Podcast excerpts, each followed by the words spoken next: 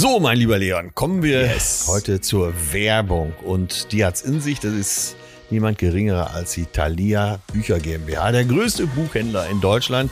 Und die haben aber nicht nur haptische Bücher zum Blättern und Lesen, sondern Hörbücher seit einiger Zeit. Und äh, da gibt's ein tolles Angebot. Ja, und es hat's wirklich in sich. Und zwar den gesamten August, äh, wenn ihr es da probiert, könnt ihr 90 Tage gratis testen. 90 Tage, drei Monate. Danach kostet es dann 9,95 Euro pro Monat.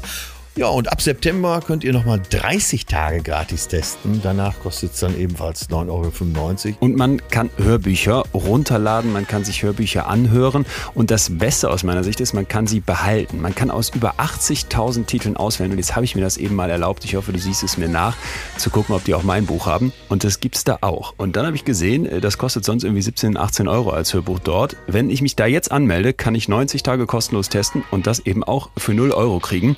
Lohnt Lohnt sich also wirklich und das Ganze kriegt ihr unter thalia.link slash betreutes Fühlen mit UE. Lohnt sich wirklich, wir würden uns freuen. Danke, Thalia. Ja, auf jeden Fall. Es gibt auch Leons Buch, das haben wir gehört. Auf dem Weg zur Arbeit, in Bus und Bahn, während der Wartezeit beim Arzt, in der Mittagspause, beim Sport, nachts zum Einschlafen. Wir würden noch viele andere Sachen anfangen. Aber weiter geht's hier. Ich nehme meinem Gegenüber die Möglichkeit, adäquat auf mich zu reagieren, weil ich teilweise, also ich lüge nicht, aber ich verschweige manche Sachen. Nur um der Harmonie willen. Da wäre jetzt ein bisschen Harmoniebedürfnis und nicht so eine Streitlust über so ein krasses Thema vielleicht auch ganz nett gewesen. Da habe ich mich im Nachhinein über mich geärgert. So, und das nächste, was ich mir vorstelle, ist jetzt neuerdings, das sei ja und dann. Und das habe ich mich nie gefragt. Ja und dann? Ja, dann ist er weg. Ja, wäre das wirklich so schlimm? Nö. Du hast im Zweifel irgendwelche Muster als Kind mitbekommen und hast scheust etwas, hast Angst davor und eine Angst hält sich natürlich super aufrecht, wenn ich mich ihr nicht stelle. Betreutes Fühlen. Der Podcast mit Atze Schröder und Leon Windscheid.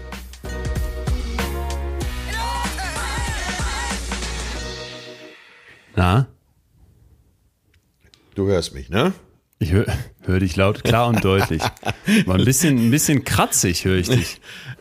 Leon, ja, das kommt äh, from the bottom of my heart, beziehungsweise aus meinem Hals. Ähm, ich habe mich der puren Lebensfreude mal wieder hingegeben. Du weißt, äh, ich war so vernünftig die letzten Wochen und habe so auf mich geachtet, dass es dringend Zeit wurde, ja. dem Körper zu zeigen, dass er nicht das letzte Wort hat. Ja. Ist das jetzt so eine Beichte, die hier gerade anfängt? Oder, ähm? Ja, ja, ja, das ist eine Beichte. Äh, am Wochenende gab es Besuch und dann wurde seit langer Zeit mal wieder äh, das Alkoholverbot aufgehoben. Ging es erstmal zum Fontenay auf die Terrasse. Da sechs Stunden und dann auf der eigenen Terrasse nochmal 13 Stunden hinten dran. Und dann haben wir den Hebel umgelegt und richtig gefeiert.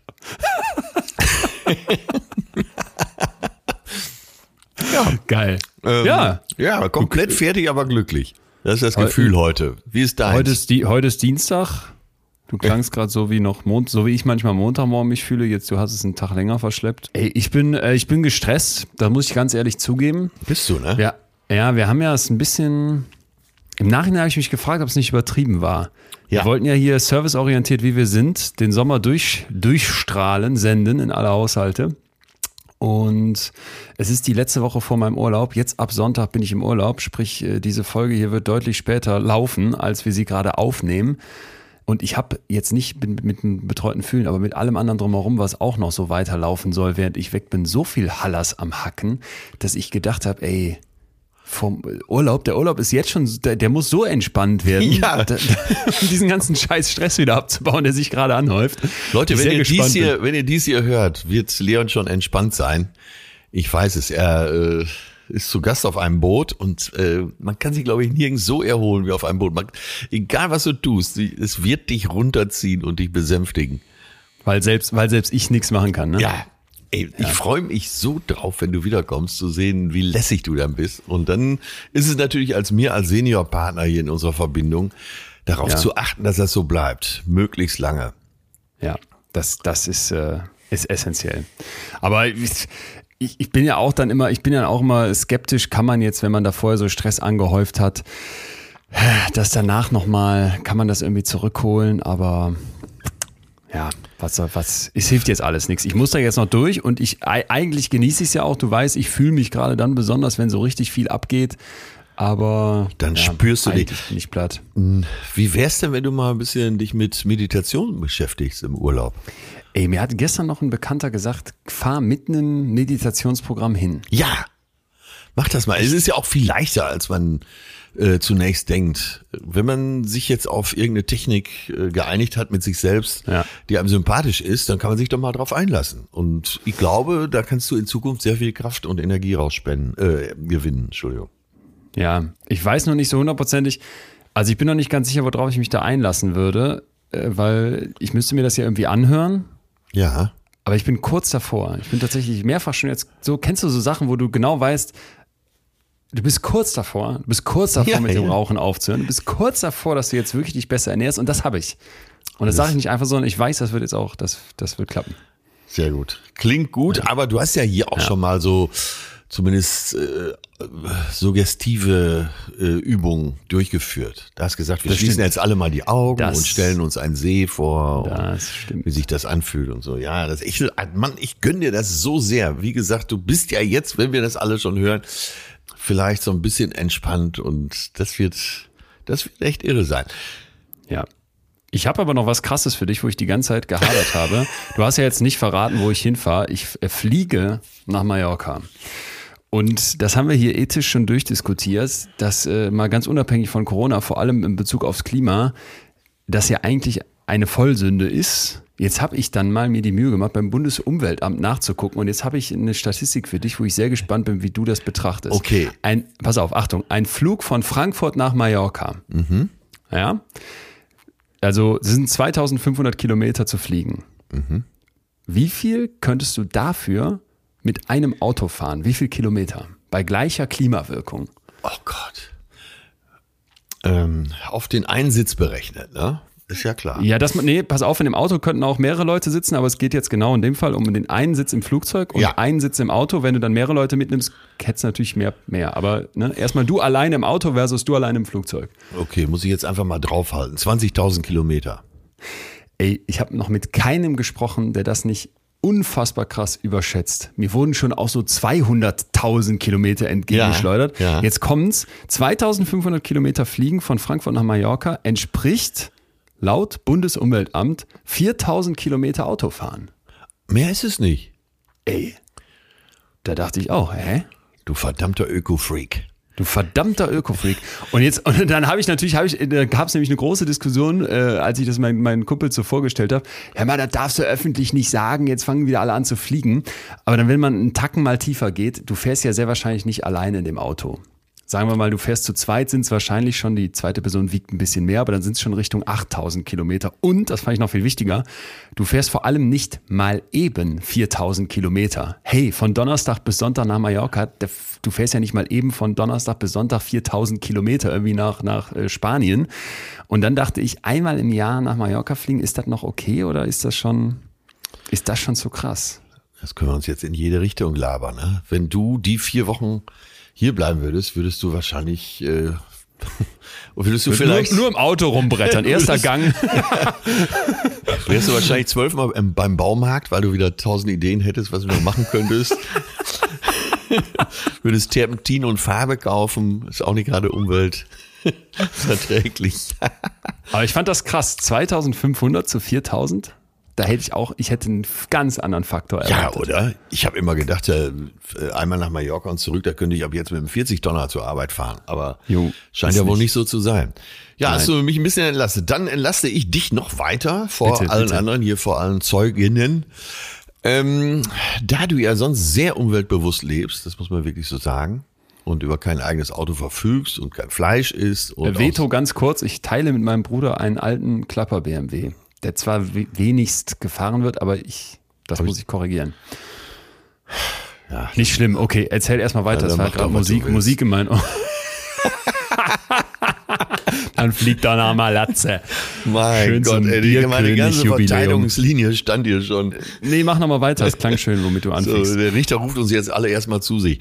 Ähm, das ist ja für alle ziemlich äh, offensichtlich und ich kann es bezeugen. Leon nimmt ganz schön viel Rücksicht und beschäftigt sich mit dem Thema. Und äh, nee, kannst du in Ruhe machen, weil du übers Jahr gesehen doch auf uns alle achtest. Okay. Insofern. Ja, dann fliege ich, dann fliege ich beruhigt. Es ging jetzt auch, muss ich dazu sagen, nur deswegen nicht anders, weil das Wohnmobil meiner Eltern ja wie gesagt in Beschlag ist. Äh, Mieten ist so unfassbar teuer, dass selbst Millionäre äh, da Abstand von nehmen müssen.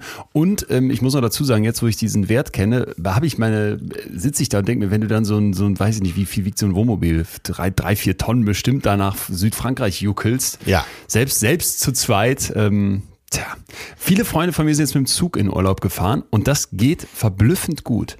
Wir wollten ja auch erst nach Südfrankreich, aber dann hatten wir eben kein, kein Zelt und nichts da und wollten nicht, nicht so lange Stimmt. dahin. Und ähm, sonst kann man in sieben Stunden, ich glaube, von Köln nach Nîmes fahren. Das ist eine wunderschöne Region Richtung äh, Cevennen und da bin ich unfassbar gerne sonst. Das werde ich nämlich demnächst einmal machen. Ja, eine gute Idee. Ich bin auch an Nîmes vorbeigekommen, als ich mit, von Münster aus mit dem Fahrrad nach Mallorca gefahren bin. So. Jetzt ist okay. die Bombe geplatzt. Fuck. Ja, das ist nicht schlecht. Aber die Fähre war wie? Tschüss, tschüss. Die wäre sowieso gefahren. das war das Geilste. Das Tier ist ja schon tot. Ich esse das jetzt. so eine Fähre ähm, braucht weniger, als man denkt. Ähm, und nee, ich, ich glaube, ich glaube, ich glaube. Ich. und da sind ja auch tausende Menschen drauf. Also sind irgendwie ja. 2000 Menschen drauf. Also äh, mehr als Fahrrad geht doch, glaube ich. Ja, laufen Die vielleicht noch. Schwer zu, schwer zu toppen. Jetzt mal, aber brauche ich vom Pastor noch eine ganz andere Einordnung. Ja. Ich war auf einer, wie wird man das nennen, Office-Party eingeladen, in einem hippen Berliner Startup. Mhm. Und da waren mindestens, also mindestens einer, da warst du ganz sicher. Und dann kam der zweite und sprach mich an und dann dachte ich so, gehäuft, wahrscheinlich auch mit Schmiss im Gesicht. Ach du Scheiße. Studentenverbindung, schlagende was, Verbindung. Was macht man?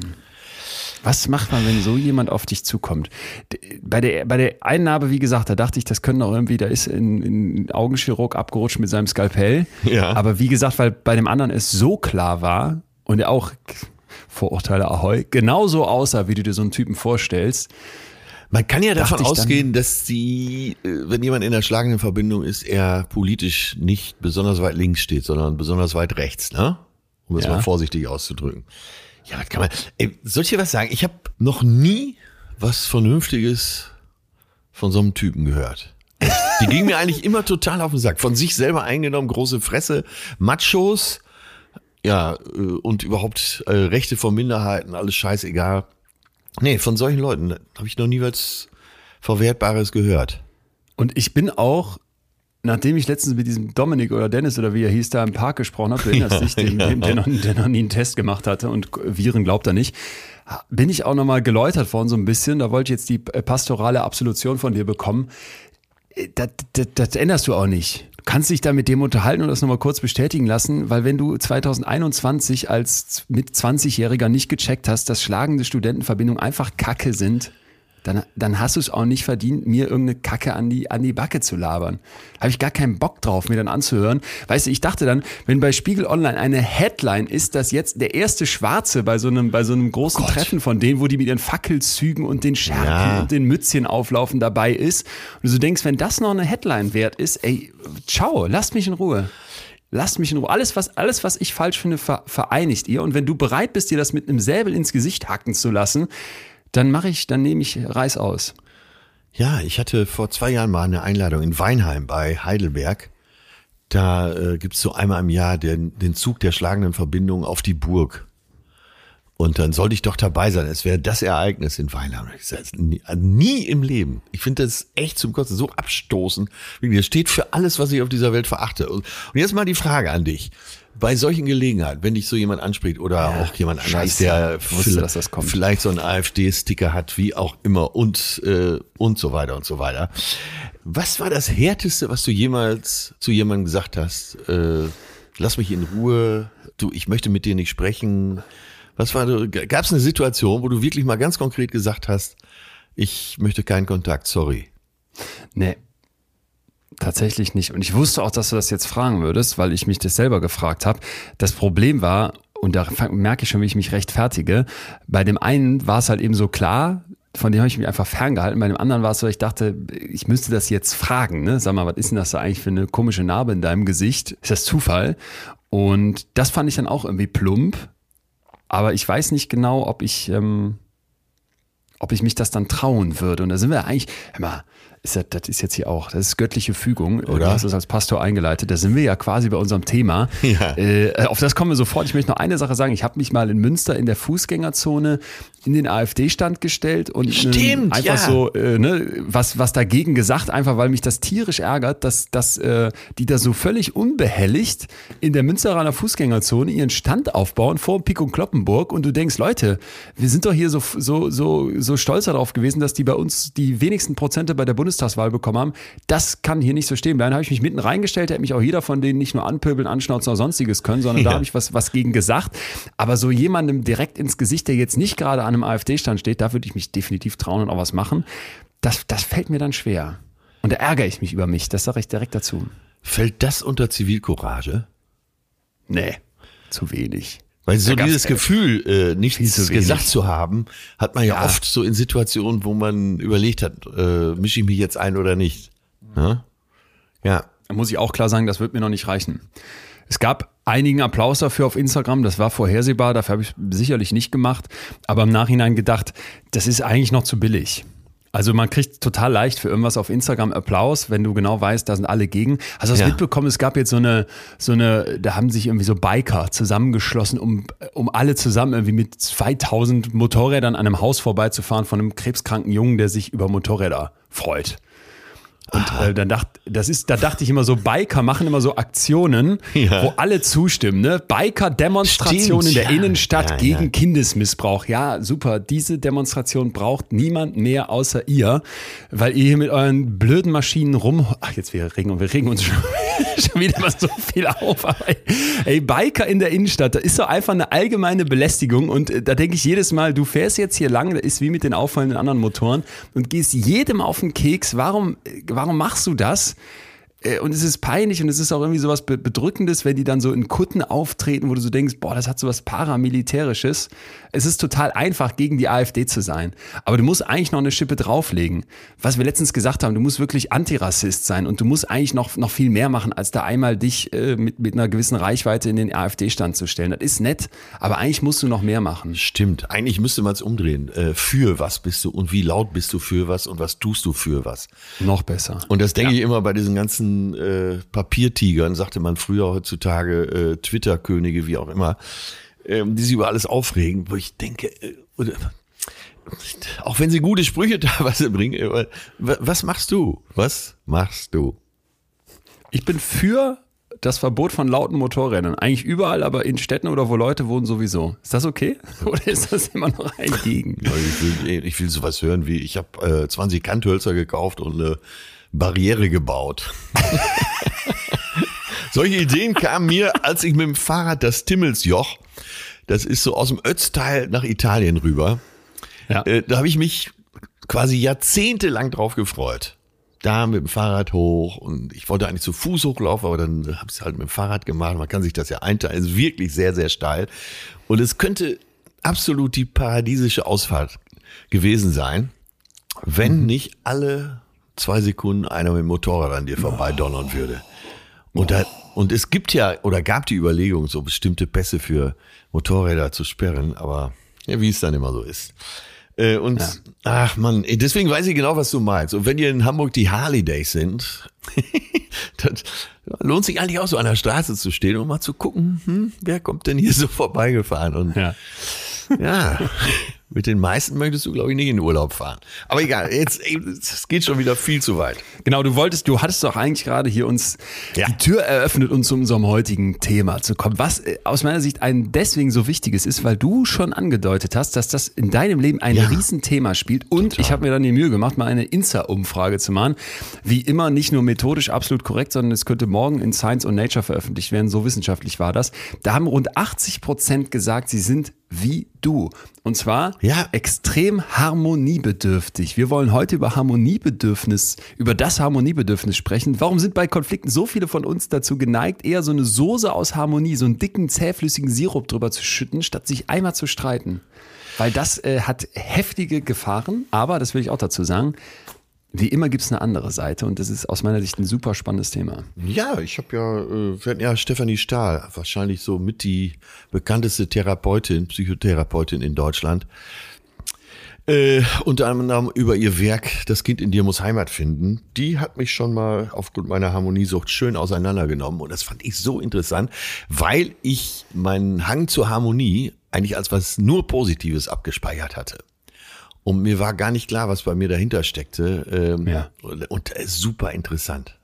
Deswegen habe ich mich auf die heutige Folge auch so gefreut, weil ähm, das ist gut zu entlarven, was dahinter steckt, um sich mal selber wieder vor den Spiegel zu stellen und zu fragen, was will ich eigentlich? Äh, aber dann erzähl doch mal, würde mich, würd mich direkt interessieren. Was, was, hast, was hast du für dich da festgestellt und wo, wo merkst du das? Ey, ich bin verdammt harmoniebedürftig. Äh, ich versuche es jetzt mal ganz äh, rudimentär zu sagen, weil ich ja nicht diese Therapiestunde, die man bei Steffi Stahl auch gerne nachhören kann, äh, hier nochmal schildern möchte, sondern nur, äh, was es mit mir gemacht hat. Wie gesagt, es war eigentlich nur positiv konnotiert für mich. Mhm. Ich hätte schon fast damit angegeben vor ihr. Bis die irgendwann so, so. Achso, du meintest so, ich bin total harmoniebedürftig und dachte, jetzt kriegst du Props. Dann habe ich gedacht, naja, hier meine Harmoniesucht. Da taue ich immer auf den Tisch, da reden wir ein bisschen darüber und dann sagte ich zum Schluss, du bist ein super Typ, weil das ist ja keine Belastung. Mhm. weit, weit, weit gefehlt. Und dann äh, sagte sie irgendwann, als ich so, so mitten im Angeben war, sagte sie, stopp, stopp, stopp, stopp, stopp, stopp, stopp, da können wir mal dahinter gucken. Äh, was ist denn das, wovor du am meisten Angst hast? Äh, wie bitte? Ich habe doch so viel Harmonie. Ja, wovor hast du denn Angst, wenn Disharmonie ist? Ähm, ja, und dann, wie gesagt, ich sage es jetzt ganz äh, global, ähm, ja. dass man eben äh, Angst davor hat, nicht gut genug zu sein und dass ich ein Bestreben habe, dass hinterher alle sagen, oh, das ist aber netter. Ja. Das ist, äh, das ist zum Beispiel so eine ganz profane Aussage.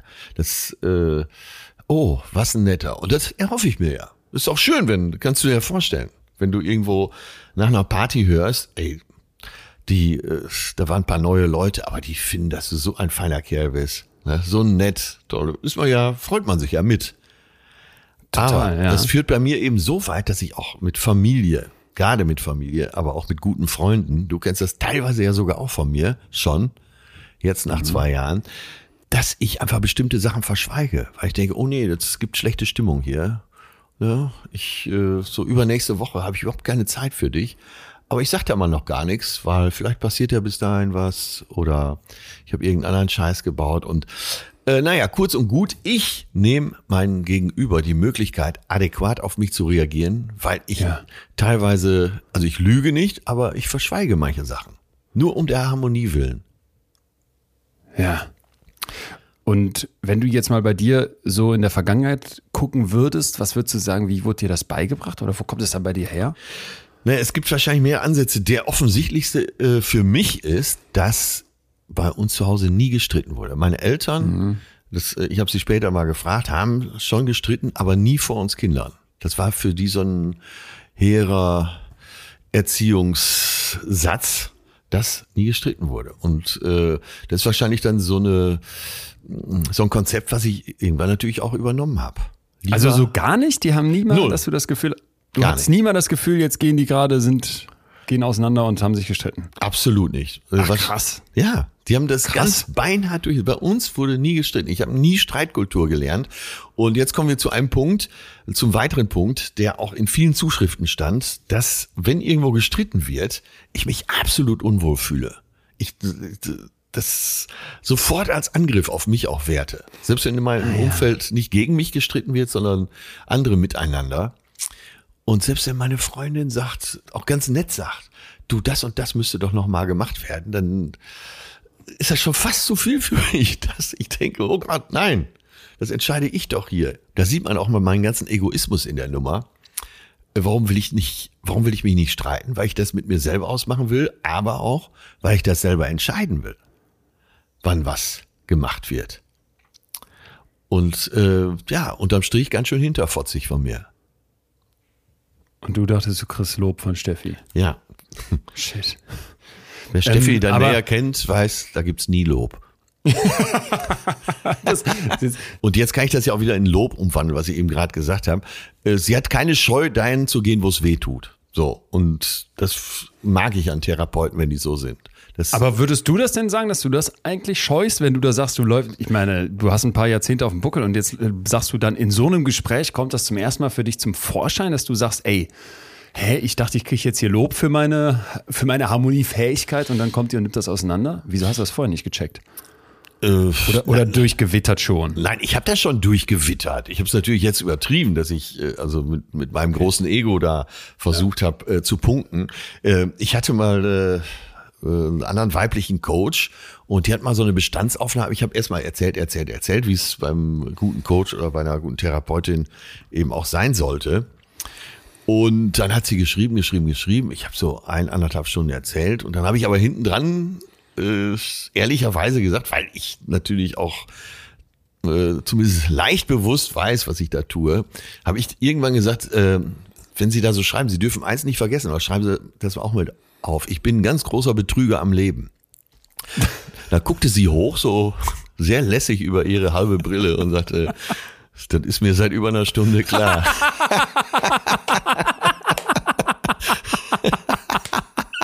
Wie geil du aber eine Stunde brauchst, um das erstmal, dass du denkst, jetzt wird sie es auch verstanden haben und sie sagt, ich hab's längst gecheckt. Geil.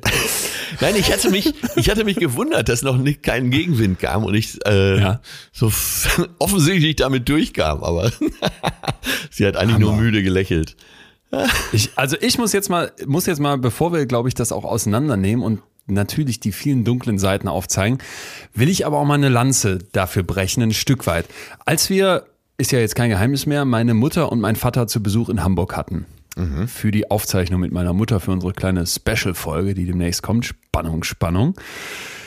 Da saßen wir in einem Restaurant zusammen, wie besprochen, und da hatte ich auch den Eindruck am Tisch, du, du machst nicht nur eine super Stimmung, sondern man hört dir gerne zu, du hast deine Geschichten, du äh, erzählst das natürlich super spannend und so weiter und dachte aber auch zwischendurch, okay, natürlich ist ja auch daran gelegen, dass man, wenn man Leute, Leute neu kennenlernt, jetzt in dem Fall meine Eltern dich und umgekehrt, dass man, dass man einen guten Eindruck hinterlässt. Ja. Und ich finde, das ist etwas, wo man jetzt sagen kann, oh ja, harmoniebedürftig, sprichst du keine kritischen Themen an oder äh, bisschen jetzt hier so ein, so ein offener, lustiger Typ, der vielleicht äh, ne, ein, ein bisschen auch da den Betrug am Leben irgendwie in, in, all dem, in all dem Heiteren verpackt.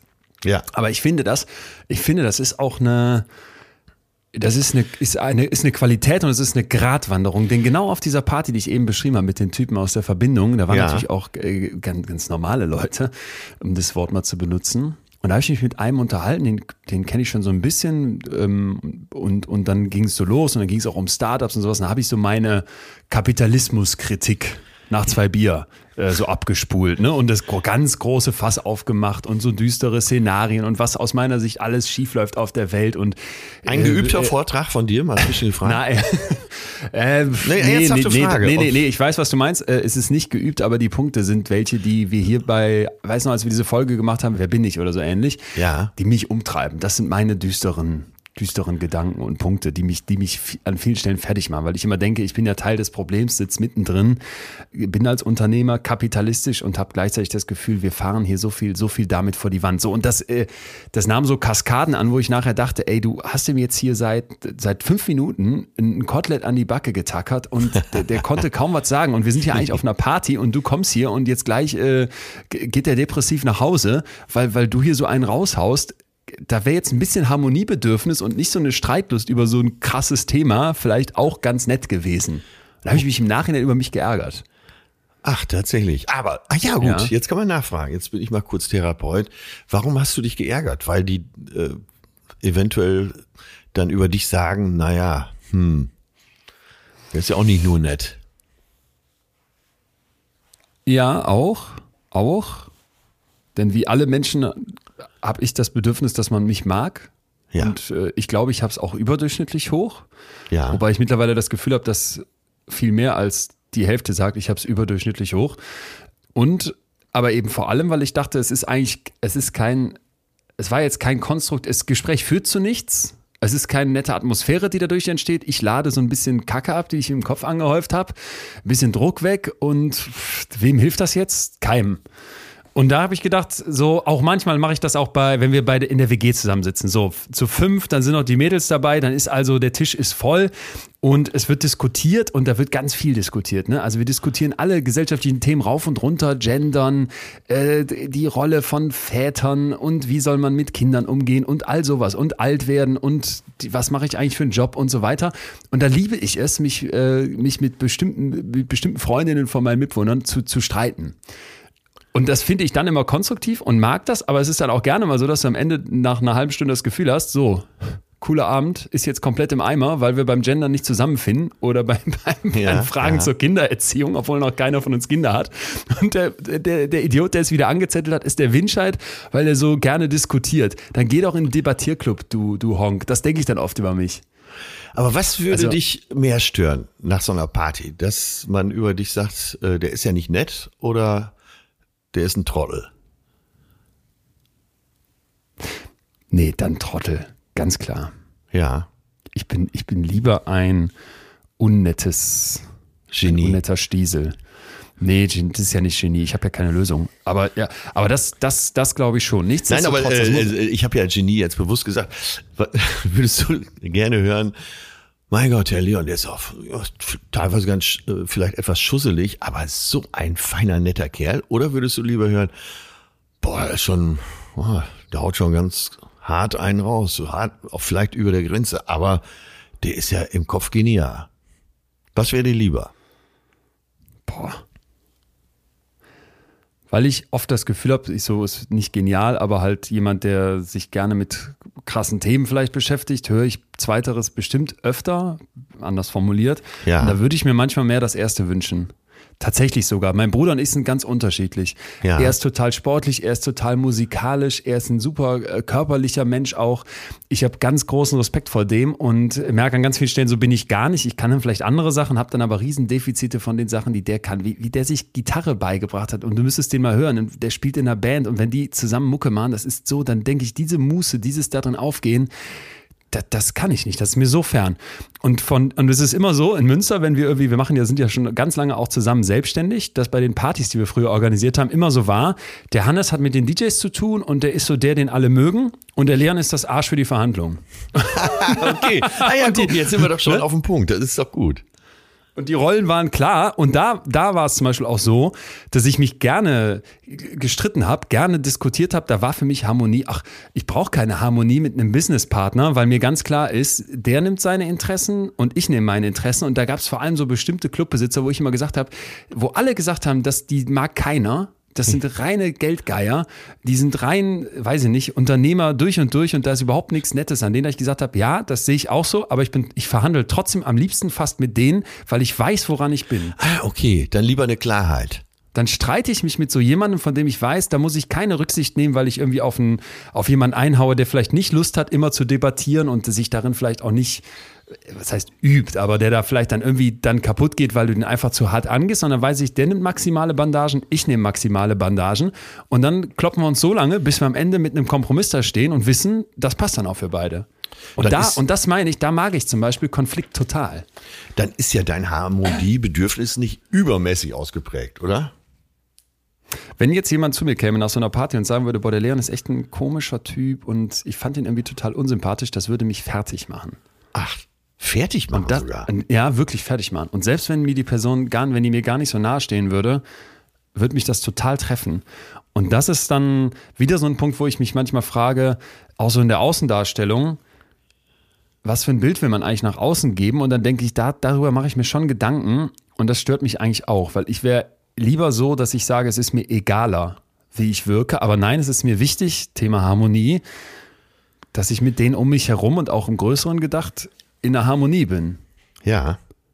Ich, ich kriege wenig so Hassnachrichten oder irgendwie dumme Sprüche bei Instagram. Aber ich bin dann immer ganz schnell, dass ich so sage, nee, entweder blocke ich oder antworte, eigentlich antworte ich gar nicht drauf, will der Person gar nicht die Aufmerksamkeit denken. Ja. Mich da irgendwie dann so reinzugeben und dann da so einen Streit öffentlich zu haben, da denke ich immer, nee, da ist mir die Harmonie viel lieber mit den anderen äh, Tausenden, wo es so, wo es so nett ist. Und da denke ich manchmal, boah, wenn ich jetzt mich, wenn ich mir dann vorstelle, so äh, gibt ja ganz viele so Köpfe, die richtig so angefeindet werden. Ne? Ähm, Luisa Della zum Beispiel, die ja. sich für so feministische Themen total stark macht, da, die wird angegangen und auch mit Namen und in YouTube-Kanals und auch von Leuten, die Reichweite haben, nicht nur von irgendwelchen Trolls. Das wird mich fertig machen. Okay. Verstanden. Ja, aber jetzt haben wir jetzt äh, zwei Fälle mal geliefert, dich und mich. Ich finde das. Was, was sagst du denn als, als, als Therapeut? Mal kurz mit deiner, all deiner Erfahrung dann zu dem, was ich schilder. Wie würdest du das? Was würden deine, was wäre jetzt deine Erfahrung aus all den Coachings und Therapiestunden, die du gemacht hast? Was wird mir jetzt gesagt? Äh, na, erstmal empfinde ich das bei dir sehr gesund. Jetzt kenne ich natürlich auch, auch jetzt, nachdem ich deine Eltern kennengelernt habe, das Gesamtkonstrukt. Das kommt mir so gesund vor, dass ich denke, ja, das wäre die Mischung für mich. Das würde ich richtig gut finden wenn es bei mir auch so wäre und nicht so extrem in die eine Richtung, dass ich versuche wirklich jeden Mist mit Zuckerguss zu veredeln. Ist, also in deinem Fall wüsste ich gar nicht. Du bist, äh, du bist wunderbar. Also auf mich wirkst du so, kommst sehr bewusst rüber. Du bist der kritikfähigste Mensch, den ich kenne. Und äh, das ist vielleicht sogar der Punkt. Da habe ich äh, mit meiner Perle mich äh, ich hoffe, es war Sonntag. Auf jeden Fall den letzten Tag drüber unterhalten.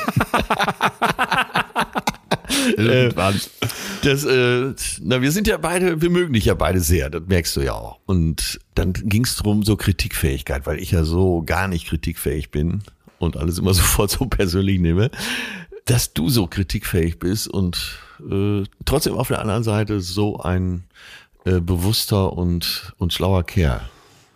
Scheiße, ich bin als dein Therapeut gar nicht geeignet, merkst du gerade. Ich wollte ne? gerade sagen, jetzt gib mir doch mal die Härte, gib mir doch mal die, äh, du müsstest mir jetzt die, die Kante zeigen auch. Kann ich nicht.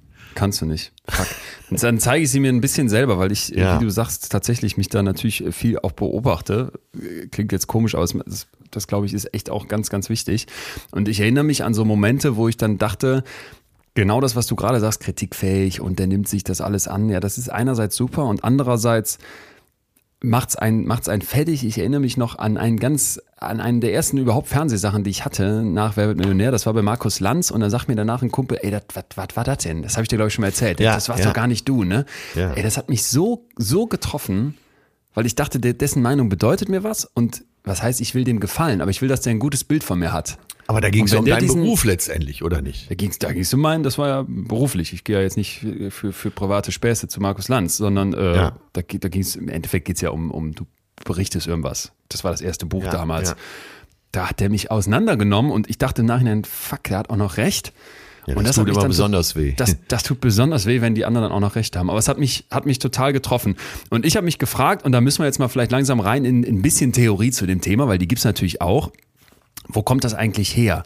Ja. Und da kann man sich ja schon vorstellen, du hast das eben angerissen, dass Menschen in ihrer Kindheit Verhaltensweisen lernen, die die Beziehungen dann prägen. Ja, von ja. Eltern, von irgendwelchen Pflegepersonen, natürlich auch von Geschwistern oder im Kindergarten. Und es entsteht ein, eine Art inneres Idealbild. Wie muss ich eigentlich sein? Ja. Also dieses Ideal Self, wie ist das ideale Selbst? Das hatten wir hier schon öfter. Und wenn ich jetzt eine sehr ausgeprägte Harmoniebedürftigkeit habe, dann gab es sehr wahrscheinlich in meiner Vergangenheit so eine Haltung, ja, du musst nett sein. Ne? Es gab eine Freundlichkeit, eine Nachgiebigkeit, das Verständnis, das Entgegenkommen. Ich muss Liebe und Anerkennung, all das, das muss ich zeigen, um eben das dann zurückzubekommen. Ne? Mhm. Ja sagen, höflich sein, nicht streiten. Lieber ja, dann ganz ja. schnell einlenken, auch gerne dann was abgeben und dann werde ich gemocht. Ja. Das heißt, ich erfahre im Prinzip, dass meine Eigenständigkeit, meine, mein individueller Wille und vielleicht auch, dass ich mich mal durchsetze, dass das eigentlich ungerne gesehen ist. Und übernehme das dann, weil es mir vorgelebt wird und weil es eben belohnt wird, indem man mir, wenn ich mich so verhalte, dann mit Zuspruch begegnet oder mit Zuneigung, lerne ich, dass sich das so gehört. Und dann habe ich natürlich später eine riesige Schwierigkeit, wenn ich solche Sätze formulieren soll, wie das ist nicht in Ordnung oder das geht zu weit, ne? Oder hier ja. muss ich jetzt mal mein Mann stehen und hier will ich mal Nein sagen, hier will ich mal nicht zustimmen. Und das ist, glaube ich, etwas, was, was ganz viele von uns beigebracht bekommen und wo die Eltern es bestimmt nicht böse meinen, aber ich erinnere mich zum Beispiel schon daran, dass sich meine Eltern gestritten haben. Und was war, was ja, war ich, ich gerade fragen, als ja. Kind? Ne, dann sitzt du da und denkst dir, da gehen dir ja sofort alle Horrorszenarien durch den Kopf. Ver trennt ihr euch, Mama, was ist ja. los? Warum ist der Papa jetzt hochgegangen? Ne? Äh, stimmt was nicht und so. Und die haben sich nicht viel gestritten, aber äh, holla, die, die Streits, die du als Kind wahrnimmst, das war schon. Ja, die sind, glaube ich, für Kinder dann auch existenziell, weil to total. Wären die Eltern weg, äh, wäre ja alles, dann wäre ja alles weg, sozusagen. Und ich habe mir hier einen Satz notiert, der, glaube ich, zu diesen Ängsten und diesem Existenziellen aus der Kindheit super passt und auch zu dem, was du eben schon gesagt hast. Wenn wir aufhören wollen, anderen zu gefallen, ja. dann müssen wir an die Ängste, die es auslöst, den anderen nicht zu gefallen. Ja, ja. Ne? Was würde passieren, wenn du eben äh, ne, da mal gegenhältst oder ganz anderer Meinung bist? Ja, lass uns das doch mal konkret bei dir machen. Wenn du sagst, du bist so extrem harmoniebedürftig, wovor hättest du konkret Angst, wenn du jetzt aneckst? Äh, was würdest du erwarten, dass dann passiert? Leon, äh, diese Therapiestunde mit Steffi, die hat mich äh, natürlich dazu bewegt, da viel drüber nachzudenken. So, da habe ich mir vorgestellt, oder da habe ich mich selber beobachtet, was das mit mir macht, wenn ich so mhm. mal wieder viel zu nett bin, so mhm. teilweise auch völlig fremd. Und das Muster, was ich in mir habe und auch wirklich erkenne und spüre in dem Moment, wo sich, wo ich auch körperliche Reaktionen zeige, ist, dass der andere, äh, dass er sich umdreht und weggeht und weg ist. So, und dann, äh, das macht mir schon Angst, wenn ich mir das vorstelle. So, und das nächste, was ich mir vorstelle, ist jetzt neuerdings, das sei, ja und dann? Und das habe ich mich nie gefragt. Ja, und dann? Ja, dann ist er weg. Ja, und wäre das wirklich so schlimm? Nö, ja. wäre gar nicht so schlimm. Ja. Und dann ist man auch schon beim dritten Satz, dass, äh, wenn das so wäre, der andere wäre nicht tot oder für immer weg, sondern äh, es gäbe ja immer noch äh, die Möglichkeit, wieder zu sprechen und zu sagen, wenn man das hat mich beunruhigt, das äh, finde ich schlecht, das ist für mich keine Lösung. Das wäre ja immer, aber so weit bin ich nie gekommen, weil ich immer aufgehört habe bei dem ersten Gedanken, der andere ist weg. Und sofort existenzielle, tiefe Angst wahrscheinlich hatte. Sprich, du machst einen Cut und gehst gedanklich gar nicht weiter. Genau. Und in mindestens neun von zehn Fällen wäre das völlig egal gewesen. Ja. Ja. Und selbst wenn andere mich äh, auch total scheiße finden, ja und? Ey. Ne? Jo. Mit den meisten habe ich ja in meinem Leben gar nicht viel zu tun. Jo. Aber Ey, ich, bin, ich bin über diesen Satz nie, ich bin über den ersten Step nie weggegangen. Ich weiß, ich weiß 100%ig, was du meinst. Ich habe ich hab so oft, und ich wollte, ich habe mich jetzt, jetzt klang es vielleicht eben so, als wäre ich irgendwie der harte Haudegen da, aber es war ich nur in bestimmten Situationen, auch vor allem nur in denen, in denen ich schon sehr bewandert war, weil wir eben jahrelang diese Partys verhandelt und organisiert ja, haben, irgendwelche ja. Konditionen mit den Clubbetreibern. Jetzt, wenn es so um neuere Sachen geht, ums Buch, um weiß ich nicht, was ich sonst so eben mache, äh, ne, um, um keine Ahnung, man ist in verschiedensten Projekten drin und merkt halt, da wird ja immer wieder verhandelt und irgendwas diskutiert und was kriegt man zugestanden und was muss man selber zugestehen. Ey, so oft habe ich im Nachhinein gedacht, verdammte Axt, du hättest noch mal, du hättest jetzt einfach mal in Kauf nehmen können, dass das Ding auch platzen kann, dass die gehen und sogar, und das ist eigentlich das Wichtigste, weil oft genug Platz ist, ja, das wäre sogar okay, wenn die dich doof finden. Und da bin genau, ich letztens, ja. da bin ich über einen Satz gestolpert, den habe ich mir eigentlich hier für die, für die Tipps zum Ende hin aufbewahrt, aber der finde ich passt gerade so gut, der muss jetzt schon kommen. Achtung. Ja. Warum willst du, dass dich alle mögen? Du magst doch auch nicht alle. Ey. Hammer. Das, das, ging bei mir so runter und ich dachte, ey, es klingt jetzt so doof, wie viele Wörter sind das? Acht. Und es fiel mir so wie, wie, wie Schuppen von den Augen, dass ich dachte, Moment mal, das stimmt. Das stimmt. Ganz viele Leute, von denen ich will, dass die mich mögen, die mag ich überhaupt nicht. ja, ja, ja, ja. Ey, und was soll das? Genau wie du gerade sagst, den einen Tacken mal weiterdenken. Ich mag die nicht und ich mag die auch in der Verhandlung nicht, weil die mir mehr abnehmen, als, als ich denke, dass eigentlich fair wäre. Oder weil es in eine Richtung geht, wo du denkst, das passt nicht. Warum, wenn ich die doch nicht mag, will ich jetzt, dass die mich mögen?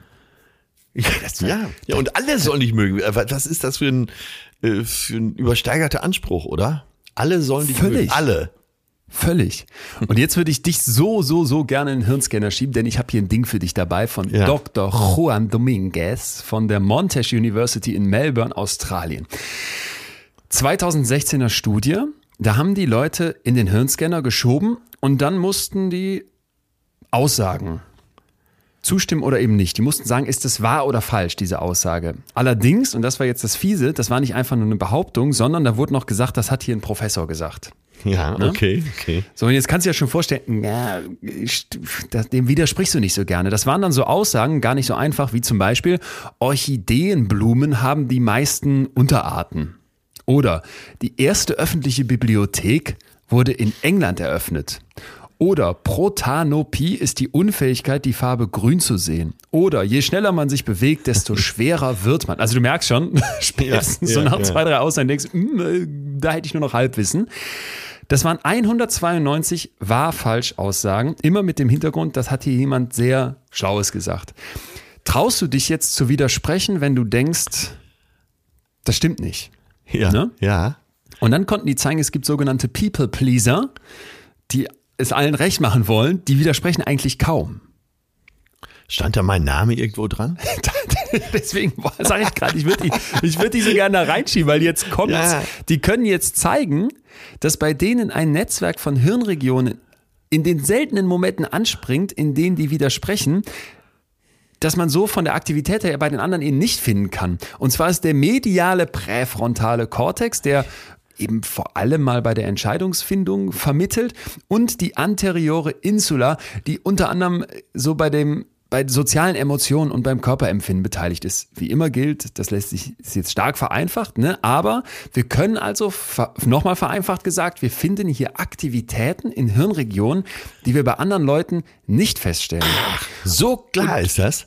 So klar ist das, sprich Menschen, die nicht gerne widersprechen, die da findest du auch das dann im Hirn, dass die plötzlich extrem reagieren, wenn sie dann mal widersprechen. Also da kommt dann irgendwann so eine Aussage, ich weiß jetzt nicht mal, alle Tulpen sind lila. Ja. Dann sagst du, Moment mal, nee, nee, es gibt ja auch orange, rote, gelbe. Nein, ich widerspreche. Und dann ballert dein Hirn, weil du als People-Pleaser das eigentlich überhaupt nicht magst. Und man geht eben davon aus, dass die, die kognitive Dissonanz, dass sie damit besondere Schwierigkeiten haben. Kognitive Dissonanz, wir erinnern uns, irgendwas, ja, was ja. du machst oder tust, passt eigentlich nicht zu deinen Vorstellungen. Ja. Ne? Und das ist dann natürlich etwas, was die, was die im Grunde genommen besonders herausfordert, weil du möchtest nicht widersprechen, irgendwie einem Professor und gleichzeitig, na jetzt klingt es aber so falsch, ich muss doch was sagen. Ja, und man geht davon aus, so die Forschenden, dass das mit einem erhöhten psychischen Stress und Unbehagen dann einhergeht. Sprich, ich habe da überhaupt keinen Bock, zu widersprechen. Ja, so, dann, äh, okay, verstanden. Jetzt die Frage natürlich, was tun? Ja. Äh, gegen die, wenn, du, wenn du das so sagst, so wissenschaftlich, dann ja. entsteht eben diese, oder man hat diese kognitive Dissonanz. Äh, bleibt ihr halten? Kann ich in dem Moment was tun? Äh, Vielleicht. Muss, mich, muss ich operiert werden? vielleicht kommen wir mal in den Bereich, wo wir, wo wir ins Praktische übergehen und wo wir vielleicht nochmal diese zwei Seiten auch haben, weil wir haben ja auch schon eingangs gesagt, dass du, Atze, an einem Tisch sitzt und erstmal ein Bestreben hast, jetzt keinem auf den Keks zu gehen, vielleicht auch gemocht zu werden, eine schöne Atmosphäre schaffst, das ist auch ein Pluspunkt. Ne? Das mag in anderen Situationen vielleicht nicht so gut sein. Ja, da bin ich auch stolz drauf. Das, das, das, das meine ich auch ernst. Das meine ich auch ernst. Da, wenn man da jetzt sagen würde, das ist falsch, glaube ich, das wäre ungerecht, weil natürlich hast du jedes Recht zu. Und vielleicht sollten wir in Zukunft, wenn wir da so sitzen, das dualistische Harmoniemodell im Hinterkopf haben. Klingt sperrig, aber wie immer hier nehmen wir das auseinander. Ja. Und zwar gibt es nach diesem dualistischen Modell der Harmonie, dual, man vermutet vielleicht schon, zwei verschiedene Wege, um harmonische zwischenmenschliche Beziehungen zu erhalten. Mhm. Und zwar erstens der Disintegration Avoidance Weg der Desintegrationsvermeidungsweg, mhm. ja, oder Harmony Enhancement, Harmonieerhöhung, Verbesserung. Ja, ja. Und es ist jetzt, klingt jetzt stumpf, aber manchmal ist es doch, ist es doch schön, wenn die Sachen auch einfach stumpf sind. Es gibt einen schlechten und einen guten Weg. Der schlechte Weg ist der Desintegrationsvermeidungsweg. Wenn ich versuche, Disintegration Avoidance, ne, aufrechtzuerhalten. Ja. Also ich versuche alles, wo es so in die Richtung geht, eine Konfrontation, also eine Disintegration. Wir integrieren uns nicht, sondern wir bewegen ja. uns auseinander. Ne? Wenn ich das immer vermeide, indem ich zum Beispiel die ganze Zeit direkt den Kompromiss eingehe oder die eigenen Interessen opfer, dann habe ich eine unglaublich hohe Sorge um mein eigenes Selbst, aber es geht mir gar nicht so sehr um die anderen. Ich möchte die harmonische Beziehung aufrechterhalten aus einem egoistischen Grund. Und das war eben gut, dass du es auch gesagt hast. Ja, das ist eigentlich total egoistisch. Genau, darum geht es auch, eben. Ne? Ich mache das nicht für irgendwen anders, sondern es ist ein eigennütziges Motiv, um die negativen Konsequenzen von so einer Disintegration, von einem Auseinanderdriften ja. zu vermeiden. Ja, ja. Das heißt, ich versuche, die Harmonie zu bewahren, während ich im Geheimen natürlich die ganze Zeit denke, hm, eigentlich passt mir das nicht. Ne? Und vielleicht fange ich dann an, so passiv-aggressiv ja, oder auf anderen ja, ja. Umwegen doch zu versuchen, mein Ziel durchzusetzen, weil ich auf keinen Fall die Desintegration möchte. Nach vorne also halten wir zusammen, es passt alles, ich strahle natürlich, ich gehe auf den Kompromiss ein und im Hintergrund nervt mich irgendwas. Genau. Es ärgert mich, ich schlepp's mit mir rum. Und das ist genau die Stelle und der Moment, wo du den anderen aus egoistischen Gründen die Möglichkeit nimmst, adäquat auf dich zu reagieren, weil sie gar nicht genau wissen, was du willst. Yes, man. Und da haben wir, glaube ich, schon gerade einen ganz dicken Nagel ins Bett ja, super, geschlagen, weil super. das ist ähm, super wichtig, sich nochmal klar zu machen, das machst du nicht für andere. Genau. Du machst das, das nicht, weil du bist nicht wirklich nett dabei. Du bist Nein. ein egoistisches, wie hast du noch gesagt, es ist hinterfotzig. Du bist ein egoistisches Arsch in dem Moment. Ja, genau. Es ist hinterfotzig, das immer so zu machen. Und wie du schon sagtest, oft führt es dann dazu, ob man sich dessen bewusst ist oder nicht, dass man vielleicht äh, passiv-aggressiv wird. Nicht, ne? als, nicht, nicht vielleicht äh, als totales Konzept, aber da reicht es ja auch schon in kleinen Dosen. Und können uns tausend weitere Sachen vorstellen. Du fängst vielleicht an, den anderen so ein bisschen zu boykottieren oder statt jetzt offen anzusprechen, aber es hat mich genervt, dass du da letztens einfach dich nicht mehr gemeldet hast, ne? Ja, äh, ja. Weil du wolltest ja nicht sagen, ich habe in zwei Wochen keine Zeit für dich, du hoffst ja, da passiert noch was, äh, aller Atze. Und dann sitzt du und denkst dir, ey, das, warum hast du es nicht klar gesagt? Und dann denkst du, ach ja, jetzt, ne? Und dann schaukelt sich das hoch und also gut, ich würde sagen, Punkt hinter, kommen wir zum zweiten Weg, dem besseren Weg, ja. nämlich ich kann Harmonie auch durch Harmony Enhancement erreichen. Was ist gemeint? Ich suche eine offene Diskussion und ja. ich gebe gegenseitigen Respekt, statt jetzt einfach nur meine Interessen durchzudrücken. Also ich kann im Prinzip versuchen, eine harmonische Beziehung zu, zu fördern. Ja. ja. Indem ich im Prinzip sage, ich sehe einen Wert in Unterschieden und ich befürworte, dass wir hier harmonisch rausgehen. Aber ich glaube, um da wirklich hinzukommen, können wir uns erstmal streiten, wenn wir danach eine aktive Versöhnung angehen. Ja, das ist ja das, was ich eben meinte. Es gibt ja dann immer noch mal genau diesen Weg, eine aktive Versöhnung. Und das ist ja auch alles viel respektvoller, oder? Genau. Also im Prinzip, dass ich sage, hier wird nichts unterdrückt, hier wird nichts unter den Teppich gekehrt, ich muss nichts verschieben, sondern ich sage, hey, mir ist Harmonie wichtig und mir ist sie verdammt wichtig. Aber statt dass ich die durch die Konfliktvermeidung erreiche, sage ich, okay, es kann auch mal einen Konflikt geben. Und da geht es nicht darum, sich zu beleidigen oder gegenseitig fertig zu machen, sondern es darf ja alles in einem, in, in einem geregelten Rahmen ablaufen. Aber am Ende, durch die Auseinandersetzung, durch die ehrliche Auseinandersetzung, werde ich sehr viel wahrscheinlicher zu einer Lösung kommen, wo dann beide Seiten sagen, das passt. Und dann ja. habe ich einen Respekt geschaffen und die Harmonie im Zweifel noch viel mehr erhöht, als wenn ich vorher sage, ich versuche die aufrechtzuerhalten, indem ich so drumrum schiffe ja, in dem schlechteren ja, Weg, den wir eben hatten, indem ich die Desintegration vermeide. Ja, absolut verständlich und nachzuvollziehen.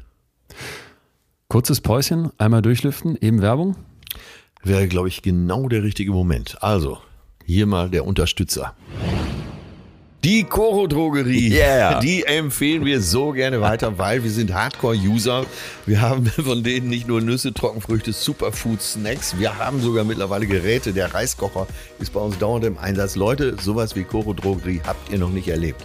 Ihr geht auf corodrogerie.de und kauft euch, was ihr haben möchtet. Und jetzt kommen wir beide und geben euch nochmal 5% Rabatt auf den kompletten Einkauf und zwar mit dem Code FÜHLEN. Ich habe letztens so ultimativ äh, leckere Oliven mit Kern. Ich mag ja grüne Oliven mit Kern total gerne und die gibt's da. Es gibt aber noch tausend andere Sachen. Wenn ihr jetzt sagt, ihr Oliven, dann holt euch unbedingt diese Erdnüsse, die so kandiert sind. Ich, das ist das krasseste, was ich jemals gegessen habe. Danke Coro, dass ihr hier wie immer dabei seid und ihr holt euch bitte was bei corodrogerie.de. Da sind wir zurück, liebe Leute. Und ich glaube, das war schon einiges Atze. Hast ja, eine kleine ich, Zusammenfassung, ein Wrap-up bis hierhin. ich habe äh ich habe ein bisschen Herzklopfen. Erstmal, weil ja? du mich äh, einmal mit dieser, äh, wir reden ja über die Harmoniesucht äh, jetzt ja. äh, negativ ausgedrückt. Äh, mein Fall, dass man eben versucht, jeden Konflikt zu vermeiden und im Zweifel äh, vielleicht so hinterfotzige Wege findet, äh, dann doch noch zu seinem Recht zu kommen. Oder ja. aber ich vermeide bewusst jetzt jedes Fremdwort. Ich habe mir eben auch mitgeschrieben, aber um das äh, zu resümieren. Oder wir sagen, ich gehe in den Konflikt, ich gehe in den konstruktiven Konflikt, ich zeige Respekt meinem Gegenüber, dass ich sage, lass uns das offen diskutieren. Und wenn wir verschiedener Meinung sind, werden wir sicher einen Weg finden, auch wieder in Frieden hier auseinanderzugehen. So. Und ja. äh, ich darf vielleicht an dieser Stelle, weil wir das vorher noch nicht gemacht haben, ich glaube, mit unseren beiden Beispielen, du hast von dir erzählt, ich habe von mir erzählt, dass wir vielleicht mal ein paar Zuschriften vorlesen. Mhm. Und die gehen Sehr doch gern. alle so in eine gleiche Richtung. Pia zum Beispiel schreibt uns, ich zum Beispiel hasse Streit. Ich halte ihn nicht einmal aus, wenn andere sich streiten und ich nur daneben sitze. Mhm. Hallo, da bin ich auch. Dann wechsle ich für diese Menschen häufig auch gern mal das Thema oder versuche zu schlichten. Geil, ja, kenne ja, ich. Oh Gott, ja. Für mich fühlt sich eine erhobene Stimme, man muss ja nicht mal schreien, an wie ein Schlag ins Gesicht. Und Krass. ich ziehe mich dann automatisch auch körperlich sichtbar zusammen und zurück, wenn jemand streitet. Ich bin da einfach sehr sensibel und versuche jegliche Diskussion zu vermeiden, weil ich auch sehr nah am Wasser gebaut bin. Alles auch meine Person und nämlich und ich mich danach tagelang damit beschäftigen muss. Ich kann allerdings nicht sagen, ich hätte irgendwie jemals etwas Schlechtes erlebt, sondern glaube eher, ich habe das Streiten nie gelernt. Ja. Aber der Unterton ist auch hier, meine liebe Pia, äh, ähnlich wie bei mir. Eigentlich bin ich doch toll, in, diese, in dieser Strategie. Und da haben wir jetzt gelernt, na ja, da muss man. Und, wei und weißt du, äh, was noch drin steckt, weil ich gerade sofort dachte, es ist nie zu Ende gedacht, in dem Sinne, dass ich, ja. ich, ich streite mich ja gar nicht. Ja. Und da muss ich gerade an Ängste denken, weil wir haben auch gesagt, noch kurz das Wrap-up vielleicht erweitern. Du hast im Zweifel irgendwelche Muster als Kind mitbekommen und hast scheust etwas, hast Angst davor. Ja, und ja. eine Angst hält sich natürlich super aufrecht, wenn ich mich ihr nicht stelle. Ja. So dass ich Pia jetzt ganz klar raten würde, bring mal deinem Hirn über die Praxis bei, dass es vielleicht auch anders ist. Gehe mal bewusst in einen Streit rein, ja. nimm ihn dabei wahr und eine Angst lässt ja dann nach, wenn ich mich ihr stelle. Genau was du gesagt hast, ey, dann dreht mir jemand mal den Rücken zu und geht weg. Und vielleicht sind wir danach auch überhaupt nicht mehr befreundet oder finden uns tierisch doof. Aber was wäre daran so schlimm? Oder äh, benenne deine Angst. Sag zu deinem Gegenüber, pass auf, ich mache jetzt mal was, da habe ich eigentlich total Angst vor und ich hoffe, du verstehst mich da zumindest ein bisschen. Eigentlich kann ich das nicht, aber ich möchte mit dir jetzt mal wirklich darüber sprechen. Ja. Und es fällt mir sehr schwer, was ich jetzt zu dir sage, aber bitte respektiere mich da mal. Ja. Ja. Anna schreibt uns äh, genau mein Thema ist mittlerweile ein richtiges Problem von mir geworden, beziehungsweise kann ich jetzt das Ganze als Problem wahrnehmen. Vorher dachte ich, dass eben meine Persönlichkeit so sei, aber in Wahrheit ist das von meiner Mutter an mich weitergegeben worden. Bloß kein Streit, lieber alles runterschlucken, mhm. um die Harmonie aufrechtzuerhalten. Dazu hat sie noch so Regenbogen da eingeführt. Während man im Inneren schreien oder weinen will. Wie ungesund das ist, habe ich ab Mitte, Ende 20 bemerkt und wie das meine Mutter kaputt macht, so ein People-Pleaser zu sein. Brauchte aber lange, bis ich das gemerkt und erkannt habe. Ja. Moment, steht da People Pleaser? Ja. Hammer. Also äh, ja. sie ist schon mit beschäftigt, ne? Hat sie sich offenbar schon mit beschäftigt. Und ich glaube, das geht ja ganz vielen so. Und man hat dann so gleichzeitig, dass du, das, das haben wir hier auch schon öfter gesagt, man sich damit ja arrangiert. Du merkst, ich bin total harmoniebedürftig, ja. nicht wirklich in der Lage zu streiten, aber statt dagegen was zu tun, mache ich einfach so weiter. Ja. Schlepp die Angst im Hinterkopf mit mir rum, stelle mich ihr nie, halte sie immer eine Armlänge auf Abstand, weil ich sage, dann vermeide ich lieber den Streit, bevor ja, ich einmal die ja. Angst dahinter wirklich angucke. Du, es sind Zuschriften dabei, äh, sowohl von Männern als auch Frauen, dass sie sagen, ich breche dann lieber äh, manchmal den Kontakt ab, als mich ja. dem Konflikt zu stellen. Ghosting. Und ja, ja. Krass. Nur damit, da siehst du mal, wie existenziell das dann in uns drin ist. So heftig. Und diese Erkenntnis, wie gesagt, nach einer Stunde mit Steffi Stahl, war wirklich, ich Idiot, warum mache ich denn den zweiten und den dritten Schritt nicht? Was soll passieren? Ja. Mhm. Ich glaube, Zeit für ja, Lösung. ein Finale, denn genau, wir müssen uns, wir müssen uns dem Ganzen jetzt hier nähern und das angehen. Und ich, ich weiß gar nicht, ob wir jetzt eine Bulletliste machen. Lass uns doch äh, gucken, dass wir es jetzt mal ganz praktisch nicht, alles hier reinbringen. Brauchen wir, brauchen nicht, ne? wir brauchen nicht, äh, genau, wir brauchen nicht mitzählen, aber äh, wir können ja mal sagen, was wir, was wir gelernt haben und wo ja. Ansatzmöglichkeiten sein. Dann, dann möchte ich erstmal allen, die sagen, ach, ich arrangiere mich irgendwie damit, ich ja. gehe so durchs Leben, sagen, Vorsicht. Es ja. gibt so eine toxische Niceness, dieses Nettsein ja. um jeden Preis. Geil auf ne? den Punkt gebracht, ja. Und da wird eben gezeigt, immer wieder in Studien, zum Beispiel von der Notre Dame University in Indiana, dass Männer, die als besonders angenehm, nett, locker, kooperativ angesehen werden, 18 Prozent weniger Geld verdienen als Männer, die weniger angenehm waren. Bei Frauen war dieser Gehaltsunterschied immerhin noch 5 Prozent, wo man vielleicht schon mal wittert, ja, es lohnt sich im Zweifel auch mal dann nicht ganz so nett zu sein, vielleicht gerade im beruflichen Kontext, wo wir besonders Angst haben, uns mit unserer Chefin zu streiten, weil die ist es doch gewohnt, kritische Gespräche zu führen und wir ja gar nicht, dass man dann eben doch mal Kante zeigt. Und liebe Leute, als Chef, der ich selber viele Gehaltsgespräche führe, Einstellungsgespräche, sonstige Verhandlungen, jedes Mal erlebe ich, dass ich denke, Leute, ihr fordert unter dem, was ich bereit wäre zu geben. Ja, Es ruft mich jetzt keiner an aus dem Team hier. Aber äh, schon so oft habe ich gedacht, Moment mal, ist jetzt was her, aber ich habe das früher wirklich viel, viel, viel gemacht. Ja, super, dass du nur so wenig forderst, da bin ich doch total mit d'accord. Und äh, wir haben das jetzt bei uns in der Firma so gemacht, dass wir uns im Prinzip auf so eine regelrecht darauf geeinigt haben, lass uns uns zusammen streiten. Also, dass völlig klar ist, kein blödes Pokern, kein Geschacher, sondern wir, ja. es ist okay, wenn da auch mal die Fetzen fliegen und dann reden wir aber wirklich offen darüber und das funktioniert so gut, dass ich glaube, noch keinmal deine Seite rausgegangen ist und gedacht hat, ey, ich fühle mich jetzt unfair behandelt. Und da habe ich jetzt, wenn ich so drüber nachdenke, fast vielleicht dieses Harmonie Enhancement im Kopf, weil es gab schon Situationen, wo wir gesagt haben, als, als die Seite, die eigentlich weniger zahlen möchte, nee, du machst so einen guten Job, wir zahlen dir mehr, als du forderst. Ja. Und ja, dann entsteht ja. natürlich auch eine ganz andere Vertrauensbasis, weil klar ist, hier wird nicht irgendwie rumgedruckst, rumge, rumgeeiert, sondern äh, okay, ich kann mich darauf verlassen, dass beide, dass die auch daran interessiert sind, dass ich hier fair und gut bezahlt werde und dann geht das auch in diese Richtung. Das mal als erster Punkt von mir. Ja, ein Punkt von mir betrifft mich total. Äh, ich habe mir den aufgeschrieben unter Selbstreflexion. Um mhm. Harmoniesucht, eben auch meine Harmoniesucht zu überwinden, ist es für mich und für auch für viele andere nötig, die Auslöser zu entfernen. Mhm. Mach dir selber klar, also dieses Reflektieren, äh, wie das sehr aus deiner Kindheit kommt und entschließ dich einfach für dich selber, dieses Muster aufzulösen, über Bord zu werfen. Ne, zu Notbesuch mhm. dann auch ein Seminar oder äh, lass dich mal coachen. Ähm, der, der, therapeutische Weg ist ja oft der richtige, ne, um einfach auch mal die Ursachen für diese Harmoniesucht rauszufinden und wie ich äh, schon mehrfach sagte, auch die zweite und die dritte Stufe zu sehen und nicht ja. nur die bei der ersten schon vor dem Hindernis zu scheuen. Ja. Ja. Total. Und was du eben so schön gesagt hast, es ist egoistisch. Du denkst ja. vielleicht, du machst das für andere, denk mal eine Ecke weiter, du machst das verdammt nochmal nur für dich. Und wenn du denkst, du tust hier irgendwem anders was Gutes ja. mit deiner Harmoniesucht, nein. Nein, nein, du, du nimmst läufst von der Angst weg. Du nimmst den anderen, ich sag's dir, glaube ich, jetzt schon zu fünfmal, du nimmst den anderen die Möglichkeit, echt auf dich zu reagieren, weil sie gar nicht genau wissen, woran sie sind. Yes. Ace, bonjour. Ich muss dich jetzt mitnehmen nach La France, Frankreich. ja. 80 Pariser Rinnen und Pariser wurden eingeladen für eine Game Show, La Zone Extrême. Und dann gab es einen Producer und einen Moderator und irgendwie noch so Gehilfen. Und was, was haben die gemacht? Die haben den Leuten gesagt, pass mal auf, ihr werdet jetzt zufällig aufgeteilt in jemanden, der Fragen beantwortet und jemand, der die Fragen stellt.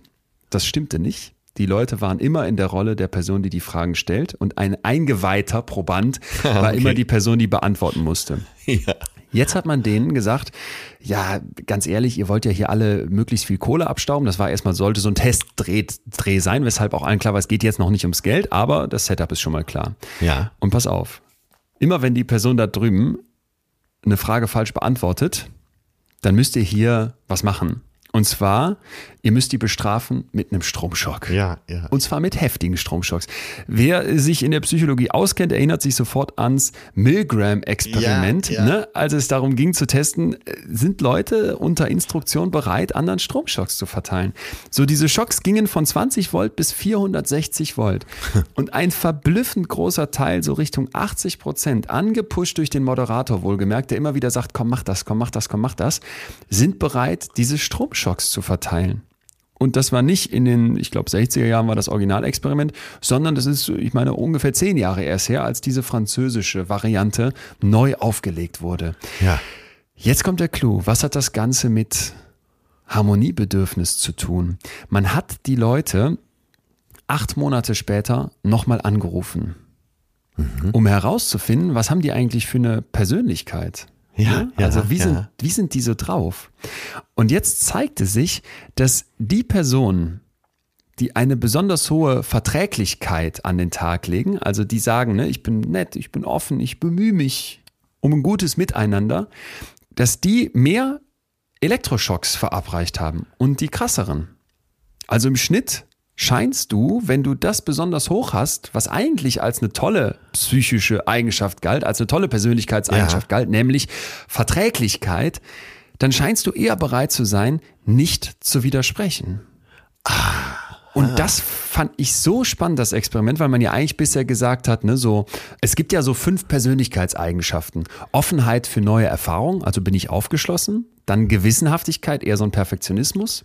Extraversion, bin ich gesellig, offen. Und Verträglichkeit, nehme ich Rücksicht, ne, was wir gerade hatten, bin ich vielleicht eher so harmonisch, kooperationsbereit und Neurotizismus, also so eine emotionale Labilität. Und man ging davon aus, dass dieses Verträglichkeitsding in der Persönlichkeit was total Gutes ist. Toll, wenn du davon viel hast. Und jetzt kann man eben zeigen, Moment mal, da kann es auch ein zu viel geben, mhm. weil du gehorchst blind, statt ja. zu widersprechen und machst etwas, weil man dich drum bittet. Ne? Der Moderator sagt, das Spiel funktioniert so, wo man eigentlich sagen muss, das ist komplett falsch. Und das, das hat mich nicht mehr losgelassen, als ich das las, weil ich finde dieses Stromschock-Experiment sowieso schon schockierend über uns Menschen, was das aufdeckt, dass es repliziert werden konnte, natürlich nochmal. Und dann zu zeigen, hey, das trifft aber nicht auf alle Menschen gleich zu, sondern gerade auf die, die besonders so auf Harmonie aus sind, die, die gehorchen da besonders schnell. Da denke ich mir, oha, ja. das sollte uns eine Mahnung sein. Ja.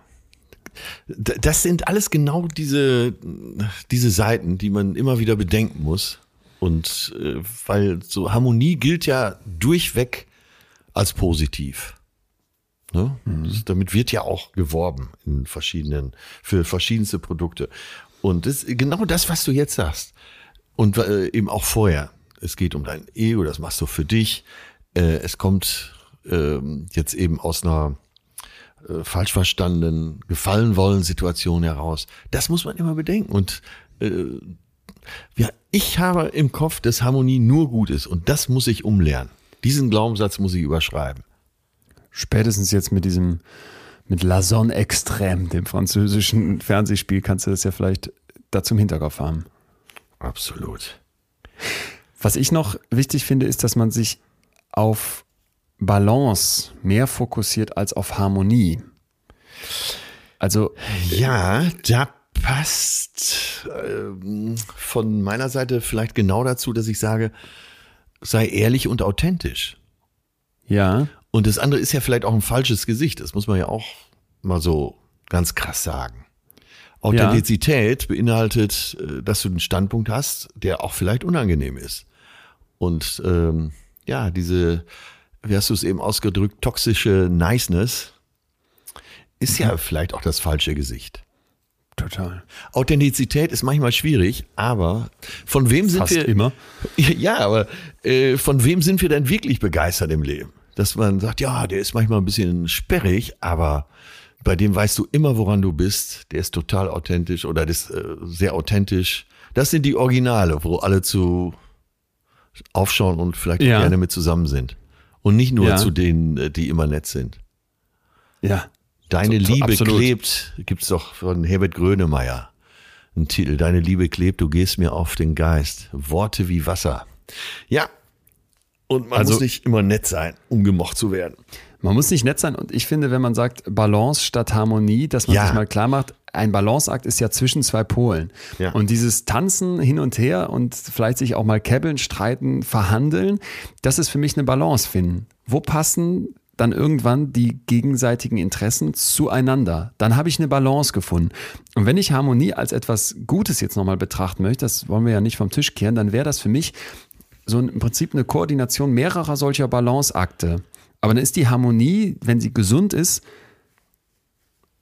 ein Ding, was sich aus ganz vielen solcher Balanceakten zusammensetzt. Und dann gucke ich auf die einzelnen Akte und prüfe halt, okay, jeweils in dem kleinen Streitpunkt in der Beziehung gehen wir in diese Richtung, bei dem anderen in diese Richtung und hier haben wir die Mitte gefunden. Und dann betrachte ich die Harmonie halt als etwas, was aus ganz vielen solcher Balanceakte sich zusammensetzt und dann habe ich es, finde ich, aus meiner Sicht viel überschaubarer, weil ich in jedem einzelnen Balanceakt nachjustieren kann und dann ein Streiten auch okay wird. Stimmt. Und du musst gar nicht so viel Parameter im Kopf behalten, als wenn du versuchst, so alle Töpfe zu bedienen. Ja. Wenn ich sage, sei ehrlich, dann meine ich, sei ehrlich auch zu dir. Weil der Selbstbetrug ja. klappt ja da an der Stelle immer am besten. Ja, ja, ja, absolut. Und dann vielleicht noch, was wir gesagt haben, dass du, dass du dich anfängst mit der Vorstellung anzufreunden, andere zu verärgern. Also ja, das ist mir ja, mittlerweile ja. so wichtig, dass ich manchmal denke, es ist auch, es ist, man muss es ja eher so rumsehen. Es wäre falsch, wenn sich nie einer über mich ärgert. Wenn ich in dem, was ich tue, und ich mache verschiedene und für mich auch viele Sachen, wenn ich da nicht anecke, dann mache ich es nicht krass genug. Wenn ich da versuche, wie so ein Aal durchzukommen und nie mal irgendwo anzuecken, nicht mal doof gefunden zu werden, ja, dann ist es, wie wir es damals mit der Komfortzone beim berühmten Lev Vygotsky hatten. Ah. Dann habe ich mich nicht weit genug vom, äh, vom kleinen Teller rausgetraut und ja. bin vielleicht auch mal auf den Pizzateller übergegangen, wo es dann vielleicht nicht mehr so ganz meine Komfortzone ist. Aber sich mit der Vorstellung anzufreuen, andere zu verärgern, das werde ich in nächster Zeit äh, definitiv probieren. Ich auch, sogar bei dir. Trau dich. Trau dich. Also, ah, ich habe heute so ein schönes Schlusszitat, freue ich mich jetzt schon drauf. Hast du denn vorher noch, äh, noch andere Punkte? ich hätte noch viele andere Punkte, aber äh, ich finde so drei, vier, fünf, äh, wenn man die erstmal befolgt, dann kann man vielleicht sich dann auf dieser höheren Stufe ja, ähm, viele Sachen kann man trainieren. Du hast eben von deinem Bruder gesprochen, ja. der sich selber Gitarre spielen beigebracht hat. Und ja. Ähm, ja, Durchsetzungskraft kann man auch achtsam trainieren. Und äh, ja, und äh, Können kommt auch vom Wiederholen oft. Ja. Und das ist es. Äh, trau dich einfach jetzt mal öfter, das zu tun. Das muss ja, muss ja mir gleich den ganzen Wald umhacken. Vielleicht reicht es ja schon, an einem Baum zu schütteln. Und alles, was man trainiert, geht einem ah. leichter von der Hand. Ja. Oder von der Seele von mir aus auch. Ja. Ja, ja, du wirst dann besser streiten, wenn Ganz du auch mal praktisch. streitest. Ganz praktisch, ja. Mhm. Ich habe für dich noch einen Punkt von der University of Columbia, eine kürzlich durchgeführte Untersuchung, wo Leute Verhandlungen führen mussten. Ne? Also mhm. 338 Teilnehmerinnen ja. und Teilnehmer mussten Verhandlungen durchführen und ihr Aggressionsniveau bewerten. So, ja. die finden dabei einen Effekt, den sie Line Crossing Illusion nennen. Gemeint mhm. ist, dass ein Großteil der Leute denken, dass sie übertrieben sich durchgesetzt haben, ne, dass sie zu durchsetzungsfähig aufgetreten sind, ja. während die anderen, die sie bewerten, sagen, bestimmt doch gar nicht. Ja. 57 Prozent der Leute sagen, dass sie durchsetzungsfähig waren, während sie in Wirklichkeit von den anderen als zu wenig durchsetzungsfähig betrachtet wurden. Der Punkt ist also, ich habe Angst, eine Linie zu überschreiten, wo ich zu krass auftrete, ne, wo ich zu aggressiv bin, Line Crossing. Ja. Es ist aber eine Illusion. Die Leute würden dir von ah, okay, außen ja. attestieren, hör mal, hast du noch gar nicht gemacht. Stimmt doch gar nicht. Du bist überhaupt nicht aggressiv aufgetreten. Ich denke aber aus meiner Sicht, boah, ja, das ist jetzt ja, gerade ja, schon ganz schön heftig. Ja, ja, ja, genau. Ne? Und das, Wie, was meinst du denn? War doch überhaupt Ja, genau. So. genau. Und das, das finde ich eigentlich total geil, das auch mal im Kopf zu haben, dass du sagst, ich in meiner Wahrnehmung wirke jetzt vielleicht gerade wie jemand, der hier den Streit sucht, der provoziert, der nicht kompromissfähig ist. Sehr wahrscheinlich bist du aber nur in deiner Welt, in deiner Gedankenwelt über die rote Linie gegangen. Die anderen sind noch meilenweit davon entfernt. Ja, ja. Ne? Also diese Line-Crossing-Illusion hat mir sehr gefallen, weil das habe ich auch schon ganz oft erlebt, dass ich dachte, boah, da war ich jetzt zu heftig und im Nachhinein sagt mir ein Kollege, der in der Verhandlung dabei war, sag mal, warum hast du ja nicht noch, ne? Wir hätten doch noch, wieso bist du denn da so weich geblieben? Und du denkst, öh, ich war doch schon so hart und du warst es gar nicht. Ja, du drückst es jetzt schon wieder nett aus, warum auch nicht? Aber äh, vielleicht ist das auch so ein bisschen äh, egoistisch, dass du denkst, oh, da, da war ich wieder zu weit. Und die anderen sagen, wie? Was hast du denn? Hast dich überschätzt. Ach so. ja ganz groß drin. Ja, ja, ich weiß, was du meinst. Ja, ja natürlich weißt du das. Ich habe es ja gerade gesagt. Ja. Oh. Du merkst, ich werde konfliktfähiger. Ja, ich wollte gerade sagen, ich, jetzt kann ich dir antworten. Das sind die Momente, in denen du mich nervst. Nein, das denkst du nur. Geil. Illusion, das ist eine Illusion, das ist eine Nervillusion. Ey, ein, einen letzten Punkt, Atze, müssen wir noch aufmachen. Da bin ich sehr, sehr, sehr gespannt, was du dazu sagst. Ja. Weil, wenn wir so viel über Harmonie und Harmoniebedürfnis sprechen, was ist denn eigentlich mit Selbstharmonie? Also wie sieht es denn eigentlich mit meiner inneren Harmonie aus? Und da denke ich manchmal, ich habe doch voll den Fokus bei all diesem Harmoniebedürfnis-Thema auf, wie gehe ich mit anderen um? Wie wirke ich auf externe Menschen, ne? was ist im Zwischenmenschlichen ja. und verkenne vielleicht, gerade weil du es auch selber angesprochen hast, was ist eigentlich, bin ich selber mit mir in einer Harmonie, wo ich sagen kann, wo ich sicher sagen kann, ich, ich habe mich mit meinen Ängsten auseinandergesetzt, ich bin mit mir im Rein, weil ich da kannte, bekenne, wo ich sie will. Ich setze dem Burschenschaftstypen was entgegen, weil ich die Welt anders betrachte als er. Ich stelle mich nicht nur in den AfD-Stand, sondern mache vielleicht daneben noch einen eigenen Parteistand auf und bin für etwas. Genau. Also dieses, fehlende Harmonie oder Harmoniebedürfnis in Bezug auf andere, dass man dabei vergisst, in sich selber reinzugucken, das blitzte heute an mehreren Stellen durch, als wir gesagt haben, es ist egoistisch, was du da machst. Ne? Es geht dir eigentlich um deine Interessen. Du wirst vielleicht ja. hintenrum versuchen, die durchzusetzen. Du, ja. du hast Angst vor deinen Ängsten und stellst dich ihnen nicht Furcht vor der Furcht. Dass ich da nochmal dachte, vielleicht zum Schluss, dass wir noch einmal über diese Selbstharmonie in uns drin sprechen, um überhaupt dann mit anderen eine gesunde Harmonie zu finden. Ja, das ist ja was, wahrscheinlich was sagst auch du das, dazu. Äh, ja, mir kommt das direkt so vor äh, wie das Fundament für alles. Ne, wenn du äh, keine Selbstharmonie hast, dann kann ja das Gebäude, was du darauf baust, nur wackelig sein. Das heißt, es ist ja die Grundlage für alles, dass du versuchst, ne, das wird ja niemand zu 100 Prozent erreichen, aber dass dieses Fundament einigermaßen stabil ist. Mhm. Weißt du, was ich meine? Ja, also ich muss mich, du sagst, ich, wenn, bevor ich jetzt überhaupt mit jemand anderem eine echt gesund harmonische Beziehung eingehen kann, brauche ich meine Harmonie. Zumindest mal, ist es ja nie ist schwarz-weiß sehen, ne? aber genau, es würde mir helfen. Mhm. total dabei. Ja. Wie, wie kriege ich es hin? Wäre jetzt, meine, jetzt meine Frage, weil ich oft das Gefühl habe, vielleicht bist du im Äußeren manchmal dann noch nicht so ganz so auf der, in der, in der perfekten Balance, muss man so zu sagen, aber dass, dass ich manchmal den Eindruck habe, in dir drin ist, ist, ist, sehr, ist sehr harmonisch. Dann würde ich, naja, wie komme ich da hin? Äh, da würd, fallen mir jetzt spontan zwei Sachen ein. Erstmal, äh, hör nicht rein, versuch das für dich selber zu analysieren, was ich eben schon sagte. Mir war nicht klar, dass ich auch den zweiten und dritten Schritt noch machen kann.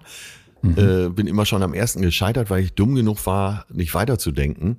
Und dadurch resultierend ergibt sich der zweite, äh, der zweite Ansatz. Wenn du für dich selber nicht dahin kommst, so wie ich, dann mhm. äh, ja, geh doch mal zu einer Therapiestunde. Geh doch mal zu jemandem, der professionell mit dir darüber sprechen kann. Das hilft echt oft weiter. So eine Reflexion von außen.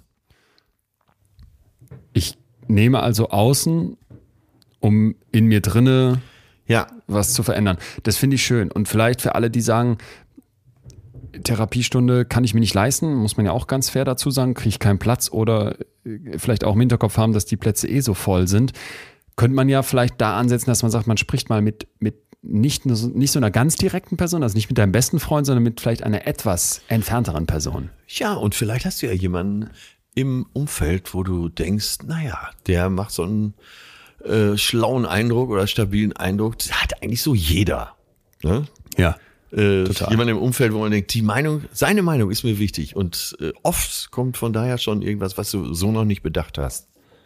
Wenn das der, wenn das der, äh, wenn der im Dorf der Guru wäre, würde ich hingehen zu seinen Gottesdiensten. Ja, genau. ja. Jetzt bin ich natürlich kolossal gespannt auf dein Schlusszitat. Ach, ich hatte so geschwankt. Ne? Ich, es gibt denn, ich verehre Christian Kracht als Schriftsteller so sehr. Äh, ich glaube, mhm. im Moment der erfolgreichste deutsche Schriftsteller, bekannt geworden durch äh, genau 20 Jahre her, ähm, Fangerserland und da kam ja so eine Trilogie, das, das zweite Buch war 1979 und da, der, die letzten zwei Sätze in dem Buch sind, ich war ein guter Gefangener. Ich habe nie Menschenfleisch gegessen. Oh, okay, geiler Satz. Jetzt erlebe ich mal sprachlos.